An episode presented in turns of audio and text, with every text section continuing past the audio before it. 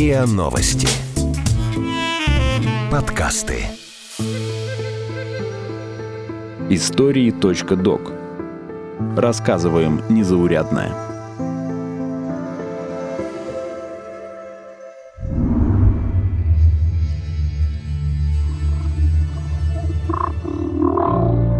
Киты как люди. Разумный мозг, свой язык, песни и ритуалы.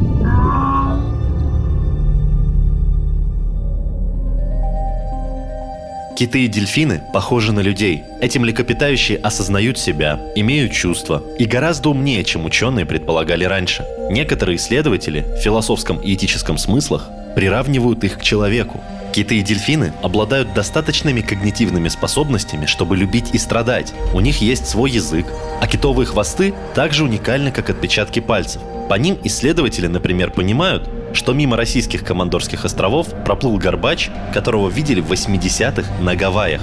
У хозяев океана нет естественных врагов в природе. Единственная опасность – человек. Тот, на кого они так сильно похожи. Корреспондент РИА Новости Мария Семенова узнала, как живут морские млекопитающие и что им угрожает.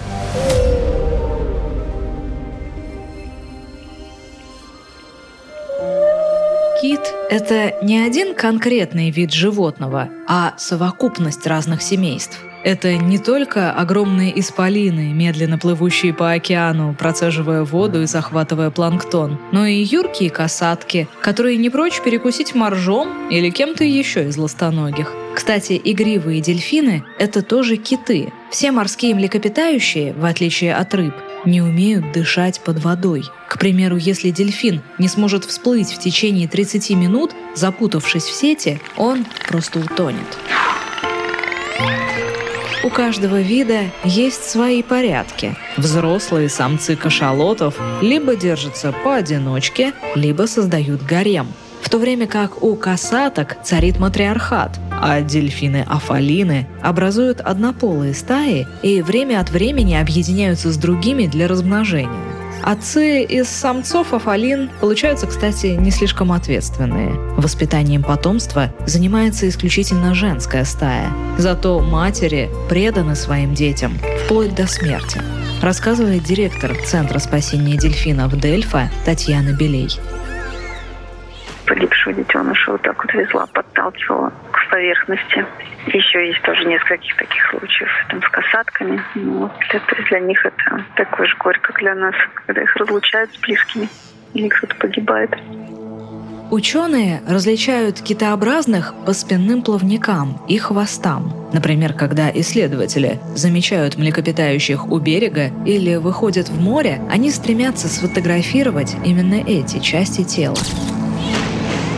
Евгений Мамаев, заместитель директора Командорского заповедника по науке, объясняет, чем различаются хвосты китов – да, есть э, особи, у которых полностью черный хвост, есть особи, у которых полностью белый хвост, но при этом могут быть какие-то царапины, у кого-то э, следы от балянусов, от рачков, которые на них паразитируют, у кого-то травмы, скажем, чуть-чуть надорвана хвостовая лопасть, форма разная немножко бывает. Все настолько индивидуальны, что действительно двух одинаковых особей просто нет по хвостам. И это сохраняется всю жизнь. То есть у нас, скажем, в акватории отмечались киты, которые впервые по хвостам идентифицировали, скажем, на Гавайских Каймановых островах в 80-х годах, а мы их сейчас уже в 2000-х встречаем у себя.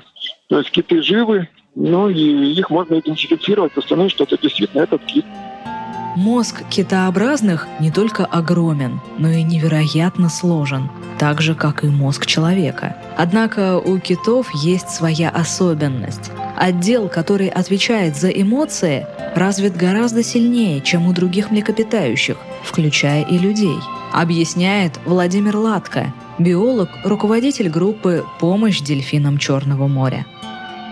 Один из самых социальных видов – это гринды, животное, у которого в мозгу содержится максимальное количество нейронов, то есть это в коре головного мозга. Как известно, быстрые нейроны отвечают э, за высшую нервную деятельность, то есть как раз за мыслительный процесс, за память, за множество других функций. То есть это вот то, чем мы всегда хвастались, что мы очень умные, мы разумные люди. Но у нас 16 миллиардов нейронов в мозгу, а у Гринс 37 миллиардов нейронов. То есть это в 2,3 раза больше, чем у человека. Потенциальные возможности их мозга, они превосходят возможности мозга человека. По всем параметрам биологи давным-давно считают, что дельфины относятся к умнейшим животным. То есть большинство биологов, которые занимались проблемой мозга, ставят дельфинов на первую и на вторую позицию. Ну, афалин, например. То есть афалину ставят на первую, допустим, шимпанзе на вторую позицию. Кроме того, китообразные очень добрые животные. Их нападение на людей, например, описанное в романе «Моби Дик», скорее исключение из правил. Они совершенно не агрессивны, даже если речь идет о спасении их собственной жизни убивают этих животных, ведут они совсем не так, как вели бы себя люди. То есть вот загоняют стадо белух, и их убивают на глазах их родственников, убивают детенышей, всех, все стадо поголовно. Но никогда они не сопротивляются. То есть они ведут себя совершенно не так, как вели бы себя в этой ситуации мы. Вот почему они так делают? Напасть, убить человека для этого кита ничего не стоит. Вот и в той ситуации, когда они убивают всех подряд, то почему самцы этого не делают? Или самки этого не делают? Почему они не сопротивляются? Один из вопросов. Чем глубже ученые погружаются в изучение китов, тем больше загадок предстает перед ними. И до сих пор ответов на многие из них нет.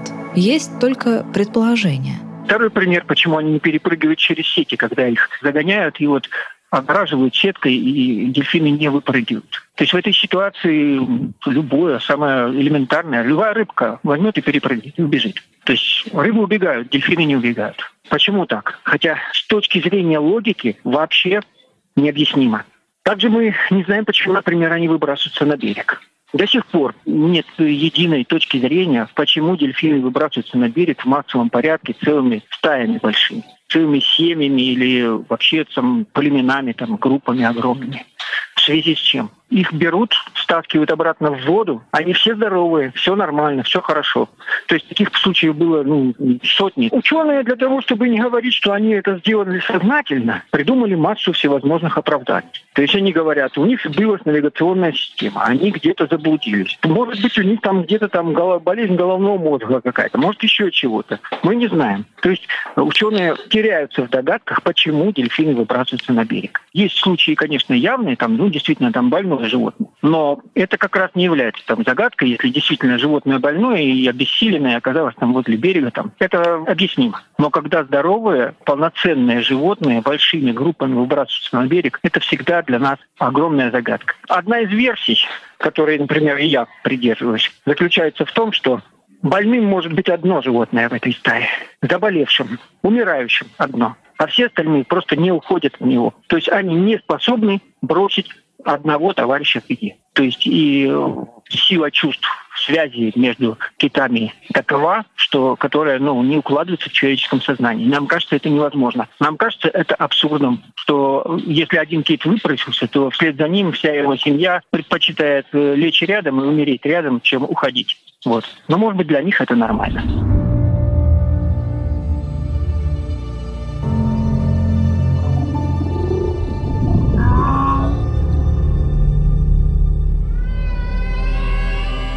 Киты используют множество сигналов для общения друг с другом, а также навигации и ориентации в пространстве. Все разговаривают по-разному. Например, касатки звучат так. А это песнь синего кита, записанная на западе Тихого океана. Сигналы, которыми обмениваются млекопитающие, называют песнями, чтобы подчеркнуть повторяющийся и мелодичный характер звуков, напоминающий пение человека. Некоторые ученые уверены, это настоящий язык. Другие придерживаются версии, что млекопитающие используют простейший набор сигналов. Есть исследователи, которые считают, что китовые песни — это не просто язык, а гораздо более сложная система иероглифов, и человечество разгадает ее не скоро. Действительно, если вслушиваться в язык китов, появляются космические ощущения, будто это послание пришельцев. В 1970 году биоакустик Роджер Пейн впервые показал, как красивы, загадочные, а местами немного жутковатые песни горбатых китов. Во всем мире раскупили более 100 тысяч копий альбома, и в конечном счете он стал мультиплатиновым.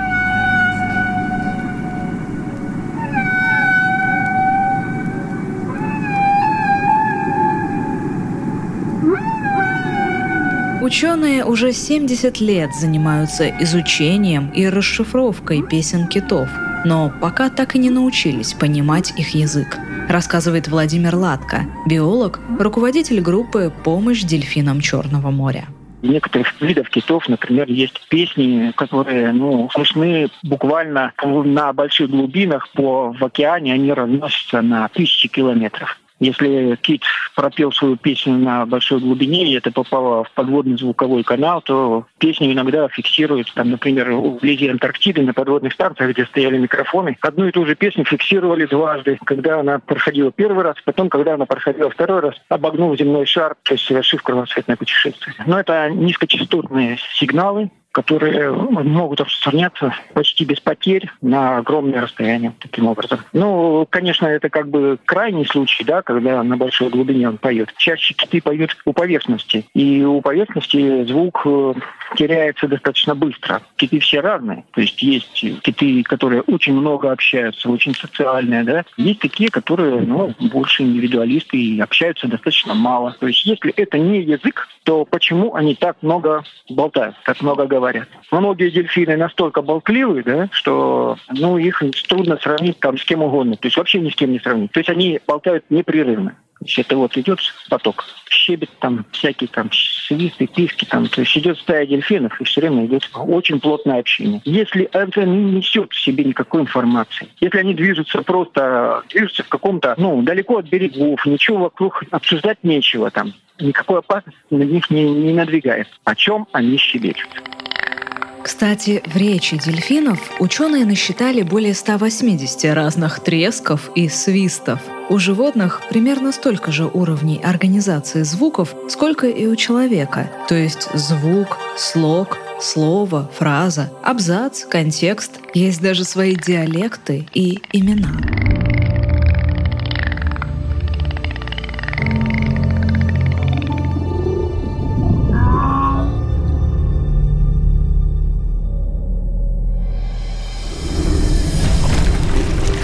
Стадо, почувствовав опасность, резко развернулось и двинулось прочь от берега. «Кали ближнего!» — закричал Армагерген и первым кинул копье вперед, пронзив кожу молодого кита. Брызнула кровь, окрасив воду, и вслед за копьем Армагергена полетели другие копья. Он направил Байдару на перерез плывущим китам и отрезал раненого от остального стада. В изрезанное животное летели копья, оснащенные поплавками из шкур нерпы. Эти поплавки не давали нырять раненому, и кит, обессилевший от потери крови, замедлил ход. Из многочисленных ран широкими потоками лилась кровь. Вид ее пьянил людей, и каждый, сидящий в Байдаре, старался вонзить в кита еще что-нибудь острое. Кит делал последние отчаянные попытки догнать свое стадо, но на пути стояли байдары с кричащими, размахивающими копьями людьми, и он, как бы смирившись со своей участью, остановился. Тут его и добили. Привязали бездыханное тело к байдарам и поплыли к берегу. Отрывок из повести Юрия Редхеу «Когда киты уходят».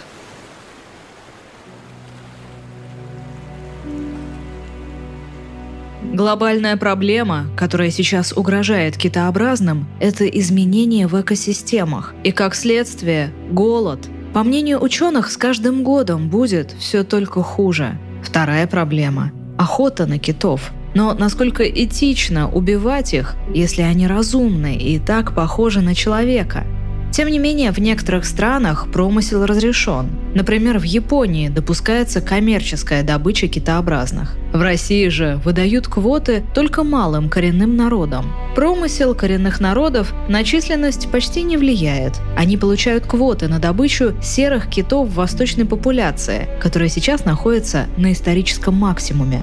рассказывает Владимир Латко, биолог, руководитель группы «Помощь дельфинам Черного моря». В России, в общем-то, достаточно небольшой, ограниченный промысел, и это только как бы вот традиционные промыслы как бы таким образом поддерживаются. Но хотя к этому направлению охоты тоже имеют серьезные вопросы, потому что в действительности подобным прикрытием, как промысел коренных и малых народностей, да, пользуются не только коренные и малые народности, но и, в общем, это еще и есть тут коммерческая такая составляющая, и, в общем, вопросы есть к этому промыслу. Промыслом коренных народов считается и забой дельфинов на Фарерских островах между Норвегией и Исландией. Это одна из самых кровавых боен. Там около тысячи гринд истребляют ежегодно – но если квоты на так называемое обеспечение традиционного образа жизни, то есть на убийство, выдают только коренным народам и лишь на те виды животных, которым не грозит вымирание, то, например, в России исчезающих касаток и белух еще совсем недавно разрешали отлавливать в культурно-просветительских целях. Львиная доля всех белух и касаток, пойманных за последние 10 лет, ушла в Китай, часть в Японию, три попали в Москвариум – в трагично известной китовой тюрьме в прошлом году держали 101 кита, 11 касаток и 90 белух – на 2020 год Росрыболовство хотело установить квоты на редких млекопитающих и разрешить отлов 10 касаток и 282 белух. Однако после громкой истории с китовой тюрьмой правительство России приняло решение о запрете. Коалиция «Свобода касаткам и белухам» добилась того, что после 2018 ни касаток, ни белух не вылавливают. Помимо истребления, человек создает морским исполинам немало других проблем. Угроза всем китообразным – загрязнение моря пластиковым и другим мусором, который долго не разлагается. Обрывки рыболовных сетей, канаты и веревки – очень большая опасность для китов. Случается, что такая веревка наматывается вокруг хвоста кита, и пока он растет, просто перерезает ему хвост – Подобных ампутаций происходит очень много. Для усатых китов пластиковый мусор смертелен. Они, в отличие от зубатых, не охотятся за рыбой, а фильтруют воду в поисках планктона. Мусор, пакеты, пластмассовые отходы попадают в пасть, блокируют ус, и в результате кит погибает от голода. Это главная причина, по которой численность гладких китов, обитающих в северной части Атлантического океана, не растет, а сокращается, хотя охота на них полностью закрыта объясняет Евгений Мамаев, заместитель директора Командорского заповедника по науке. Опасность представляет также загрязнение океана химическими какими-то реагентами, скажем, тяжелыми металлами, полиграфовидами, ну и так далее. Но поскольку киты находятся на верхней строчке пищевой пирамиды, они все это накапливают через свою пищу, через рыбу, через планктон, через головоногих моллюсков. У них все это удесятеряется, все эти загрязнения, что тоже, конечно, сказывается и на их продолжительности жизни, ну и на, скажем, на возможности к размножению. Загрязнить океан и испортить жизнь его обитателям может не только пластик, но и шум – киты живут не в мире зрительных образов, как мы, скажем, да, наземные существа, а в мире звуков, то дополнительные шумы их, конечно, дезориентируют, нарушают их и эхолокацию, и, ну и прочие очень многие процессы, с которыми они связаны именно через звук, через уши, они общаются с внешним миром. Поэтому если очень много судов входит в какой-то акваторий, то, конечно, это нарушает и дискоординирует их. Но самые уязвимые китообразные – дельфины, которые живут в южных морях. Если на Дальнем Востоке есть акватории с природоохранным статусом, то на юге ничего подобного нет – Зато практически в каждом приморском поселке имеется дельфинарий, а порой и не один.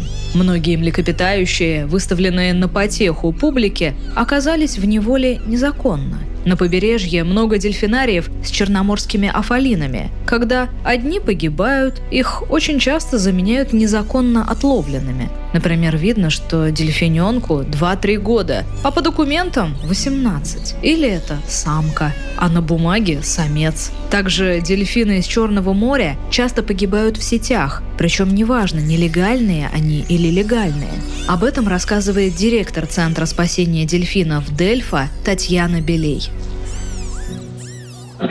попадают сети, запутываются, гибнут, или там, если они заходят в ставные сети, которые расположены у берега, если это зашли малыши, детеныши, они могут также не найти выход из этого лабиринта сетей. У нас работает горячая линия, и э, люди сообщают, если находят погибших или дельфинов, или пострадавших. Точно так же, если они видят, э, ну, тоники, например, их видно с берега, да, они, если видят, что там находится дельфин, то они звонят нам, соответственно. Как какое-то время люди порой там наблюдают за дельфинами, если видят, что они не могут то это звонят нам. Вот. Мы, в свою очередь, сообщаем пограничникам, погранслужбе, да, об этих случаях, потому что это также их э, задача следить за сетями. Ну, во-первых, за тем, чтобы они э, располагались легально, да, и, во-вторых, потому что дельфины все-таки краснокнижные, мы сообщаем да, по гранд-службам, они сообщают э, начальнику соответствующей рыболовной бригады, да, вот, и они должны сами эти дельфины позволять. Ну, э, периодически там кто-то не может до кого-то дозвониться, или, например, закрыть участок моря, или как ну, в общем, если рыбаки не могут выйти или не могут сделать это оперативно, тогда подключаемся мы, вытаскиваем мы. Однако главная опасность – сети, расставленные далеко в море. Если дельфин попадает туда, скорее всего, ему уже никто не поможет. Ну, э, скорбят, если кто-то умирает из близких. У нас была такая история. Увидели погибшего. У них вот самый глава, он, видимо, там застрял в сети. Всплыл недавно, погиб уже. Острый, получается. И дельфины также идут за рыбой и в азарт. Ну, видимо, мама, потому что кто еще и порой они могут ее не увидеть, да, там их локации тоже, то есть, э, ну, иногда они видят, иногда нет. А вот. И иногда они как бы понимают, что перед ними сеть, но почему-то считают, что они как бы эту опасность могут как-то преодолеть. И также застревают в этой сети плавниками, спинным или грудными плавниками или хвостом. И начинают пытаться освободиться и еще больше запутываются. Вот. И вот эти сети, они самые опасные, потому что с берега этого не увидишь никак, да. Это нужно только постоянно курсировать, зная, где эти сети. Мы тоже этого не знаем, потому что вот их местонахождение всегда меняется. Не только вот если ты случайно заметишь или если вот осведомлены о таких вот опасностях капитаны, которые ходят в море, вот, если рыбаки добросовестно относятся и чаще проверяют. Хотя это, конечно, сложно, потому что сети, они ну, достаточно длинные. Но это большая проблема в мире, там, во всем, да, не только в Черном море.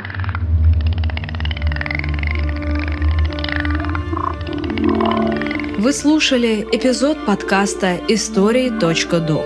Эпизод подготовила Лина Алексюнайта. Голос эпизода – Наталья Шашина. Звукорежиссер – Андрей Темнов. Слушайте эпизоды подкаста на сайте ria.ru в приложениях Apple Podcasts, CastBox или SoundStream. Комментируйте и делитесь с друзьями.